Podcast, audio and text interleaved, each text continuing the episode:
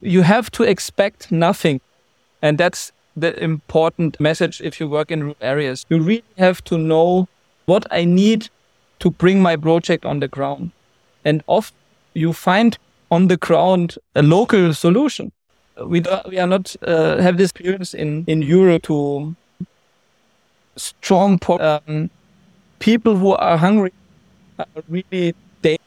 We cannot leave terrorist groups and, and don't try to change the reasons why terrorism. But I'm, I'm not fighting against them, you know? They don't like me, but I'm fighting against poverty. Bonjour, bonjour, and welcome to Mission First, the podcast to learn from successful entrepreneurs changing the world for the better. In today's mini series, my guest is Thorsten Schreiber, founder and CEO of Africa GreenTec, the company which empowers small businesses and people in Africa through sustainable energy solutions. In this third part of the interview with Thorsten, we talked about the challenges he faced while doing business in Africa, how you need to be lean and creative, what attracts people to join Africa GreenTec, about the high price you pay, sometimes involving human lives, and what are the rules of thumb to follow to safely build a business in a risky country. In one of the advice you sent me in advance, you said be prepared, work lean, don't look for the conditions you need to reach your goal, but use the resources you find. Can you explain me a bit more about You know, you're coming often from, for example, from a startup hub in Berlin, and you are, you you you have everything around you. You know, you need uh, uh, something to buy, a screwdriver. You go to, you have ten big shops you can find everything. Uh, you have always electricity. You have always access to to information, and we have everything overflow. I can say, and it's very hard to learn if you then need something what you forget to find if you are in the project. So um, it's it's always um, how how I can explain you you you you have to expect nothing, and that's the important idea a message if you work in rural areas. So you really have to know what is needed for my own security, for my own health, and what I need to bring my project on the ground. And often you you find on the ground um, a local solution, you know, and um, sometimes you, you can't, you don't have access because the street is away from the rainy season. So you knew, you need to use horses.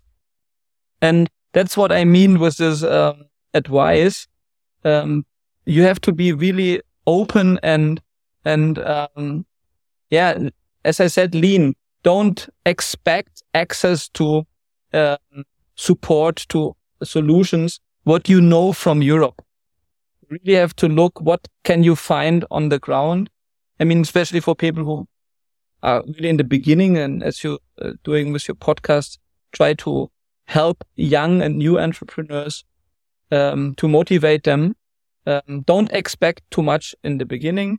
Just uh, slow down your expectations, and then you are not so uh, sad if you see that it's really hard on the ground, and perhaps you fail in the first or two mission. And um, yeah.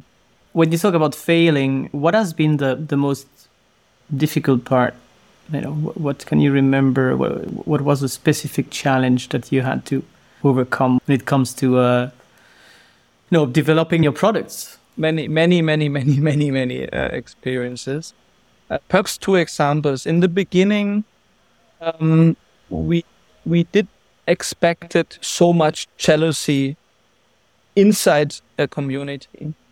And we lost two of our electricians. Uh, they get poisoned from their own population. Uh, why? Because after the village get our Solartainer and the electricity was um, provided to the clients, our electrician, we have uh, in each village, we have two uh, employees who live with our container. So one is our electrician who sell the prepaid um, amounts for the smart meters, and the other is the guardian who takes care that in the evening or in the night uh, cows or animals don't uh, start eating the cables.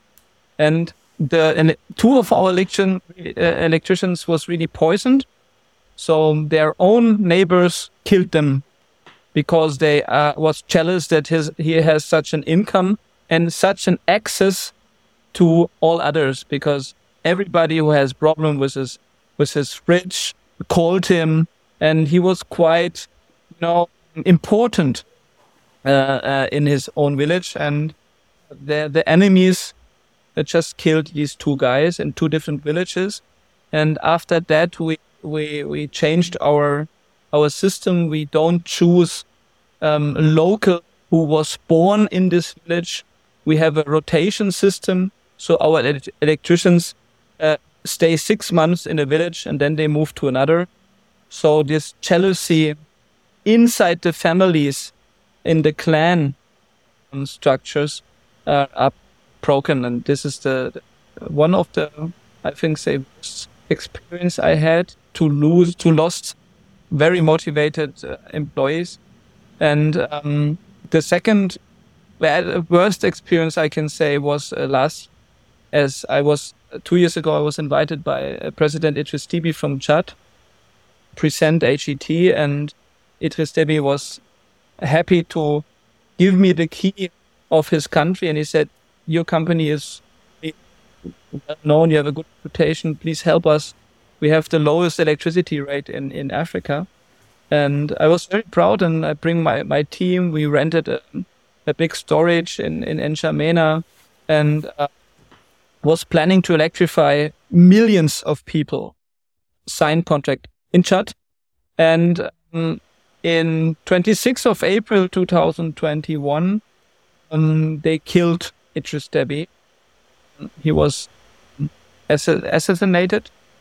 And um, me and my team, we get evacuated from Chad and losing all these big projects uh, was very painful for me because uh, I was really seeing this opportunity to help and to impact so many people with our solutions. You know, for me, if uh, if, um, if a region has this big problems and I can really help by providing an, an solution, makes also very happy for for yourself. And, this was quite hard to lose this partner. I mean, you in a in a in the career of an entrepreneur, you don't often have a president as a direct partner who says, okay, my son, yeah, because he was uh, 74, he was quite old, and he talked this way to me like I'm, I'm his son, and I, I am I a chance to change the whole country. And after he died, the new regime changed totally, and um, yeah, we, we, we stopped our operations there. This is really sad, and uh, I think something at that time, like where yeah, it's not about over. You don't have a, an easy solution to overcome that, and this is probably a, a good transition uh, because you frame it very well how risky it can be in the, you know for, for yourself and for the company and the, the employees. The second part that, that I wanted to talk about not really product innovation, but the part about you know, how to safely build a business, you know, in a, in a risky country. Well, um, we can say this is uh, our advices for for crisis regions like the Sahel, but um, you have also um, you find this also in other regions, not only in Africa. Um, in regions where the government has no control over territories because of activists, uh, terrorism activists, or um, also consequences from climate change already. So where you have a way, a kind of chaos, um, they have really totally different um, challenges.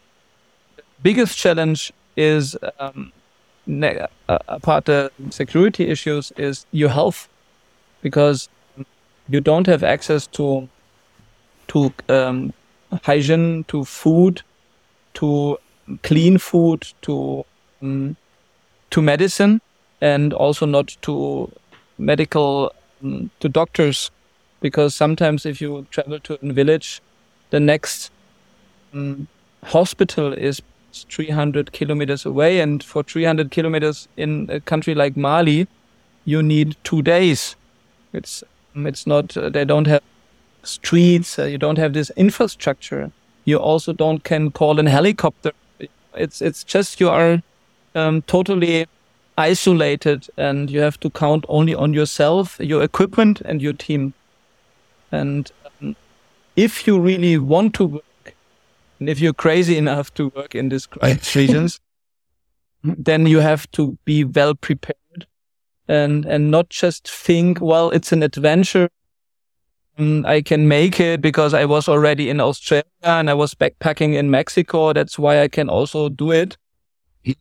The Sahel is, uh, meanwhile, a really difficult region but very important. We have 220 million people living in these zones, and we have to stabilize it um, from that way I talking, not only from the political, geopolitical way, but we have to stabilize the civil society, and so we need many people who who who are ready to in these zones.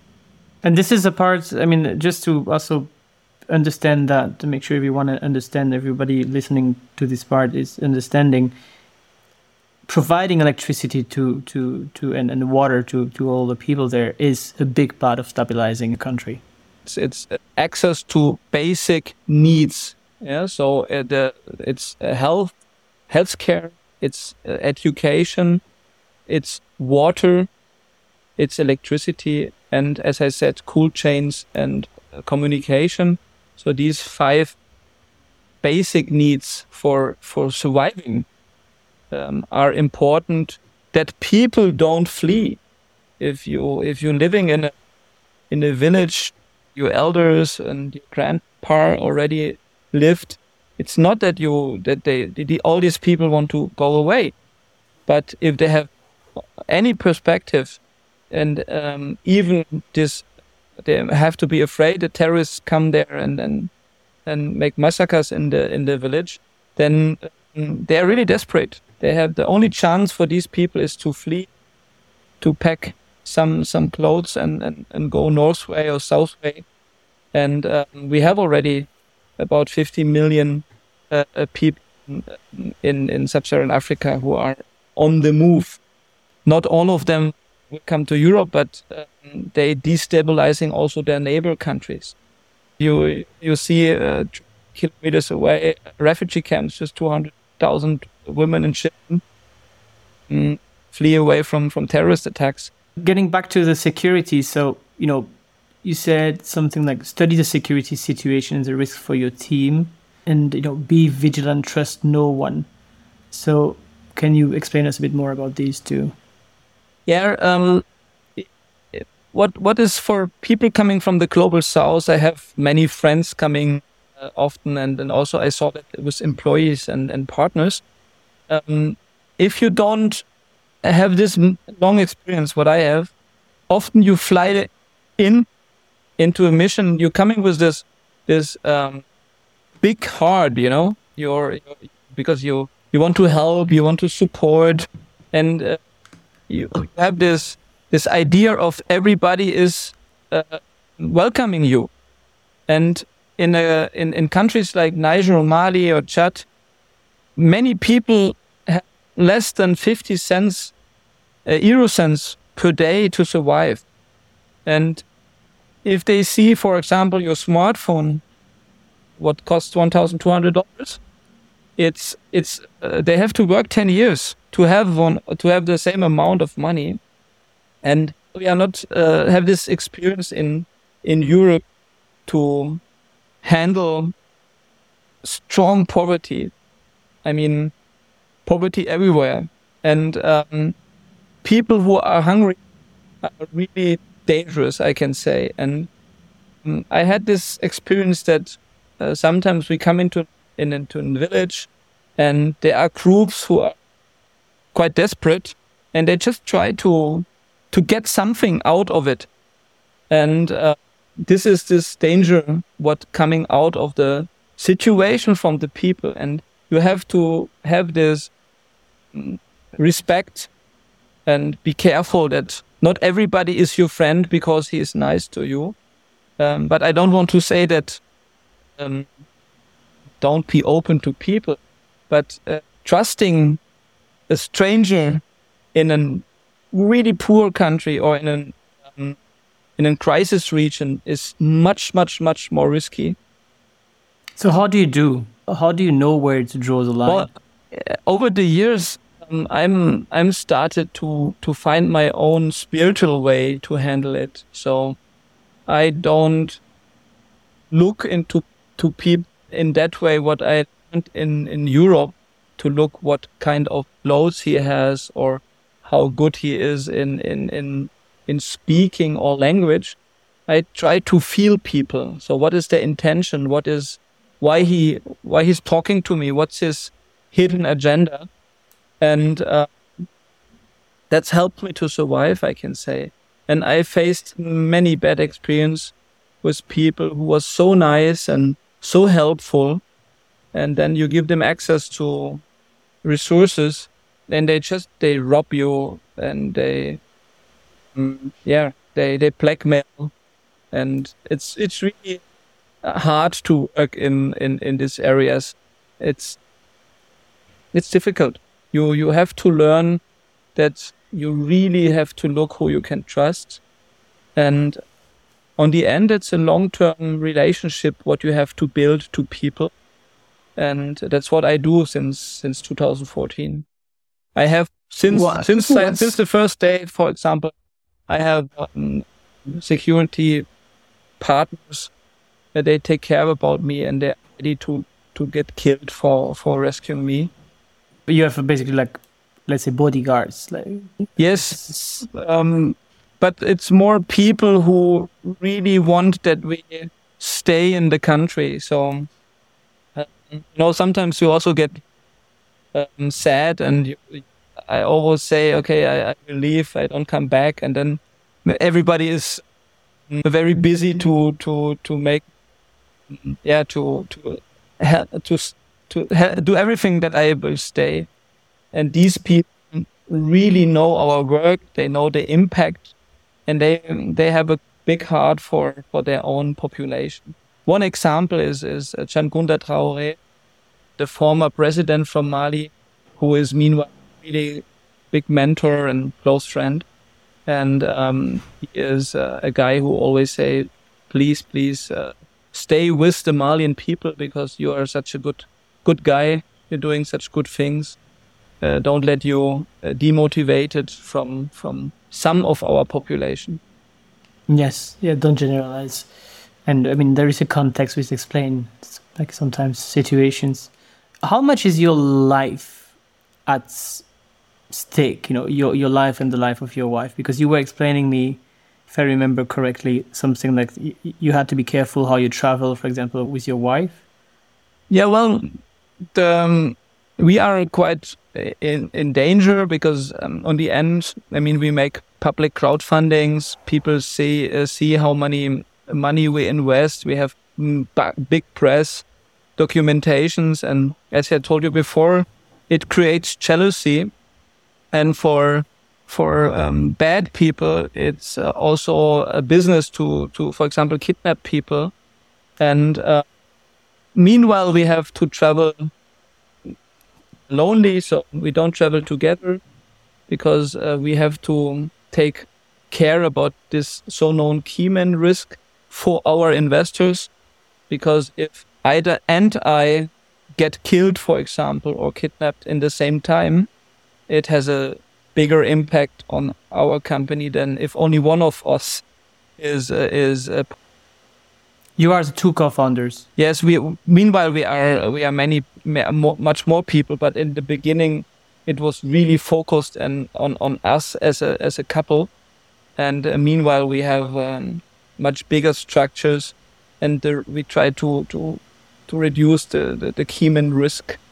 But uh, one of our travel um, guidelines is not to travel anymore together. You mean traveling like here, for example, you are together in Senegal, but when you travel where your headquarters are, but when you travel to the you know the country where you're in operations, you don't travel together. For example, yes. But in the moment, Aida is in Mali and I'm in Senegal. So um, this is a good example. In the moment, we she is on a mission there, and I take care here. So before we all have to do everything together. So if we travel in the village, we travel together uh, with all our entourage. But that we we changed because we have to make something like a chasing rabbit game with with terrorists and and, and bad people. We also publish um, our informations with a delay. So if I publish on LinkedIn a story about visiting a village in night, in this moment I'm already in another country. It's it's necessary. It's very sad to say so, but it's part of of our reality. You know, we are the only social entrepreneurship company in Mali, Niger, and Chad. There are no others because it's it's just from the also from the if you look to compliance guidelines of big companies like taking for example Siemens, um, a company cannot uh, go give this risk to its employees because um, it's just too big um, for the for the brand. How do you convince your employees then to do that? How do you convince your employees to join you? Yes, that's a good question, but uh, to be honest, we don't have that problem because we get 50 to 100 appliances week um, from all over the world. Um, I mean, there are many people who was working in humanitarian aid or in military service, and um, migration risks is is one part. But if you, if you work, for example, in a refugee camp, where you have uh, ten thousands of women and and and, and ch- and you can impact their life and give them a new hope, it gives you so much back um, for a human being um, that you you can you can live for years with this positive energy what comes back. And on the other hand to be honest uh, chill we, we we don't we cannot leave terrorist groups uh, countries or even part of a continent and and don't try to change the reasons why terrorism comes. It's it's not i'm i'm not fighting against them you know? They don't like me but i'm fighting against poverty I'm fighting against the reasons why people flee. I'm not in conflict with any military group or with any government. I'm neutral. You know, I have, I'm, I'm not against Russia or against Germany, or against France. Africa Green is a neutral company who provides electricity, cool chains, and water, and helping people to decide their own self-determination. You told that, but even that self-determination is for radical groups not a good thing. They don't want to have women um, to decide if they want to get married with eight years or not. Um, and these are problems what um, yeah we address, and that's risky. What's the split between you know local employees and, and expats? Yeah, because of this situation, we reduce the expats dramatically. What is it like roughly ballpark? Well, I think we have, uh, meanwhile, about 150 to 160 employees. If you take the full-time equivalents, we have about 50 uh, freelancers. Um, and I think we are 25, I say white guys or white women. Uh, the others are locals, people with a strong background. Um, as Aida is um, uh, a strong part of Africa GreenTec, we always say she's Africa, I'm Green Tech and um, we have in in in, in uh, leading positions here in Africa. We have mostly black women um, who are director of our local um, structures, and um, yeah, we we are we are also very diverse, and um, this is very attractive for people who who want to be change maker. You know, I mean, you you don't come to Africa Green because you make such big money out of it you come to Africa GreenTec to feel good that you really be part of the of the change. How many people have you said applied to your company per month or per week? Well, we get 50 to 100 appliances a week over our channels. How do you explain that? I mean, I know you are, for example, super active on LinkedIn. You have, I think, 50,000 followers. I read your story every time I see them. This is uh, inspiring to me as you said, you're not afraid to be political. So I know it also helps a lot. The more you express your opinion on LinkedIn, like most of the content is super neutral. So sharing your opinion usually helps to drive comments. But how much the climate activist parts and the LinkedIn parts is contributing to you know, attracting people? And is there something else like do you do a lot of PR or is the PR part coming on its own? In the beginning, the story of this couple, this intercultural relationship was a big difference between all other companies because uh, we were such fighting together. I mean, we also have these problems in, in our in our relationship to being totally different in our in our um, characters. But um, I think in the beginning it was very strong. This story of this couple to to to overwhelm these these um, these making this bridge between two cultures. So even for big for many many diaspora people in in Europe, we was always also an example that an intercultural relationship can can can run well, and um, I think this is an important part. Diaspora is a strong part of our employees and our resources because um, we are quite known in this in this in this um, area. On the other hand, I think it's just um, yeah the story what we have in Mali that we are working since years in the dangerous country in the world and we don't leave. You know, everybody leaves, the Bundeswehr leaves, the French army leaves, everybody leaves and we stay.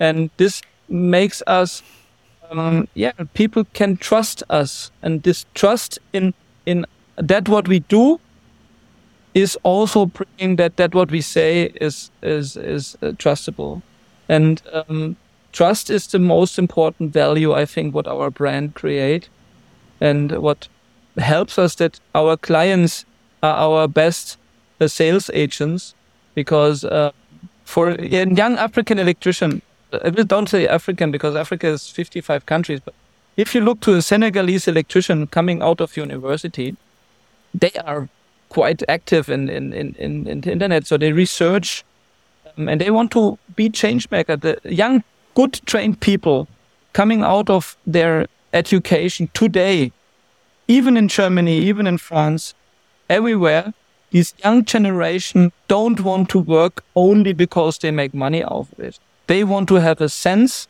in their lives and they want to work even under an inspiration because the world is in a in a in a huge transition. And you have to decide are you part of the old bad fossil world or do you want to be part of these people who try to make the planet a better place for our children? And i think Aida and me as parents we stand for this value and that makes us such attractive. I think the channel if it's linkedin facebook or pr it's even not important. Mm. as you know i'm a mentee of mohamed yunus. It's also big uh, uh, huge network. So we are really living in this social entrepreneurship bubble i will say. And um, here we are quite known and i'm very thankful that because it's inspiring me too because people these people coming already with this with this open mindset here i don't have to explain them what is this uh, the the matter and the reason why we do that. They already know. They last week here i met somebody in the restaurant and because of my barb um, people uh, recognize me. So two people coming from germany they they moved to senegal and they just met me and say are you not this guy with this uh, with this containers? I said, yes, yes, yes. And they said, we just didn't sleep two nights and two days because we watched all your videos on YouTube. And we are so shocked that you that you are now here. You are a real person. And um, this was showing me that that that what we do is the right thing and we want to continue and as much as much people follow us supporting us like you thank you on that way Gilles is is is is good because it's not only our work it's the story behind why we do so because we we want to support people to have their dignity to have a self determination, and that's humanity. And most of us forget what it is about. It's not to to make a big salary and and profit and uh, driving luxury things. It's to be a good person. And I think if we if we are a good example for that, what more you can reach out in your life, you know. The biggest important thing and what I had in my life was as my eight years old daughter give an interview to a journalist in Mali where I was not present. And the journalist asked you, ask, what do you want to be in the future? And my eight years old leader said, I want to be a social entrepreneur because I'm proud what my father is doing. And I was crying. And um, that's what I'm, why I'm doing so, what I do. Um, I want to be that my children are proud on us and others perhaps rethink their way of life. That's a beautiful story, and you can be proud of that. Your daughter can be proud of that, definitely. Uh, I think here to be on the entrepreneurial side and the advice sometimes to give people who are listening to this episode, I see something like you go one step further. I think that, for example, women at and Nova, like in a way that, like, you know, you have a positive mission, you walk the talk, you know, and the third thing is, I think, you are sharing your opinion a lot. And, uh, you know, you're talking about storytelling wise, you're talking about the bad guys, fossil fuels, and you're not afraid to say it. And uh, the more I realize as well, it's when you dare to do that, you'll have people who say, How do you dare to do that? But at the end of the day, people will follow you because they think like you. And we need to change this world. And I think at the end of the day, these big corporations, you're not attacking people when you say that. We can debate for a long time probably if the people at the very high place are probably bad people, which I believe a lot of them are probably only caring about money and nothing else. Uh, so I agree with you. Uh, but you're not attacking the, the entire 200 people working on these companies. But daring to share what you think, I think, is really helping to drive people, you know, trusting you and, and that. So congratulations for that part. It's already been a long time. So let's move to the last part of this podcast, which is uh, to, to ask you all the questions I always ask my guests, the usual questions. What is the best advice that you've been given as an entrepreneur? I think it was from, from Yunus that he told me that if the pressure against your project or about your vision is the, is highest, you know that you're on the best way. Which book would you recommend entrepreneurs like you to read? Yeah, also some books from Yunus are very interesting. The idea of social entrepreneurship. I don't have all this title present, but we can make this in the show notes. Um, there are even some books written about HET. Um, there is a book in German. We mentioned as Klima retten. This is a story from a journalist what was with us two year, two weeks in in Mali. Uh, is uh, his name is Thomas Kruchem uh, he also published some some radio um, podcasts, and he was very very critic. So in the in the in the first discussion we had on the phone, he said, "I don't believe that that's true what you say." And then I said, "No problem. Just take an airplane. I pick you up from the airport, and you're coming and follow our convoy." And he's 65 and it was one of his last African travels after 30 years. And he he was really coming, and um, this story he told in this book, and on the end of these two weeks, we we were sitting at a restaurant uh, for the debrief, and he really said, hey, I, I'm 30, 35 years journalist. I visited all African countries and all projects you can imagine, but not even one project has this soul what Aida and you has uh, given, and I respect you a lot, and I write a book about it on the end of my career because I'm so impressed that there is a good uh, hope out of so many uh, bad projects, so many bad people out there, and I'm I'm so thankful that I had a chance to to be with you, and this uh, was really affecting me too because um, there are so many projects out there where people are ripping or yeah, making bad things with money, you know. I can give you so many examples where people donated and uh, not even one euro comes to the people and to the project. And that makes me a little bit sad that um, not so much good initiatives on the ground. So, um, yeah, these books about good stories, I think we should uh, bring to the show notes later. We'll bring them.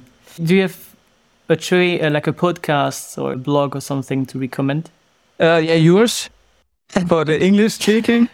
Um, in, in, in, in German speaking, um, there are some very good blogs, also inspiring blogs. And yeah, I, I, ha I, have made so many podcasts already. I, perhaps we can look together in the show notes. Yeah, if you, you can send me the links to the, the ones you'd recommend. And the the last thing is, can you tell us one thing about you that's going to be very interesting because you have a lot of things online. So can you tell us one thing about you that I wouldn't be able to find online? Yes, I was bankrupt some years ago, and I I lost everything in my life, all my friends, all my assets, and um, in this um, night where I was totally lost everything. I had only 10 euro in the in my pocket. Uh, when was that? Uh, it was uh, 2005. Okay, so before you started Africa GreenTec and all the other companies. This was long before, and uh, in this night, I met Aida. So that you don't find somewhere. So you have something very exclusive. Thank you for sharing that. Um, then thank you very much, uh, Torsten. So we'll share, you know, the link to your company and like all the, the links to your social media profiles. Do you have any ask you want to share with the community of people listening to this podcast? You know, raising fundings, uh, hiring, whatever you want to ask to the you know people listening to this. Yeah, give me the chance. I want to recommend three uh, points. First of all, if you are really um, inspired by this political part and the geopolitical part of our what we discussed in the podcast, I invite you to follow me on LinkedIn. Uh, my name is written without H, so Torsten Schreiber, and you find me on LinkedIn. Um, I post a lot of relevant things about Africa and um, development um, in Africa. If you are interested to exchange with my team, um, we have a forum, a community. Find it under community.africagreentec.com. Um, here you can discuss with us and you have access to all employees. And if you want to support us really and you think that we can make a big vision and you can be the biggest decentralized energy provider in Africa uh, by 2030, you have the chance in the moment to invest in our equity based crowdfunding. Um, this you find under africagreentec.investments. But important is you need um, a bank account and um, you have to live in Germany uh, from the regulatory side. Until when is it running? Um, it started some, I think, four weeks ago, and it's ending if it's full. The target is six million euro, and after uh, three weeks, we have already 1.2 so um, probably on the end of the year, it will be fully funded. Um, and uh, yeah, take the chance, be part of it, be part of the change. Cool. The episode will be out before the end of the crowdfunding, so be sure to check it out. Torsten, thank you very much for your time today and for your inspiring mission and all the you know the efforts that you are and, and the positive impact that you are having on the world. So, uh, wishing you a great day and hopefully see you soon sometime in Germany or in Africa. Thank you, Shiel. It was a pleasure to talk to you. If you are busy and might not have the time to listen to all episodes of this podcast, just a little tip. Sign up for my newsletter on gtimpact.com. You will receive the summary of advice from each episode and you will get personal recommendations on which episode you should focus on depending on your current challenges, your industry, and your startup stage. Have a nice day.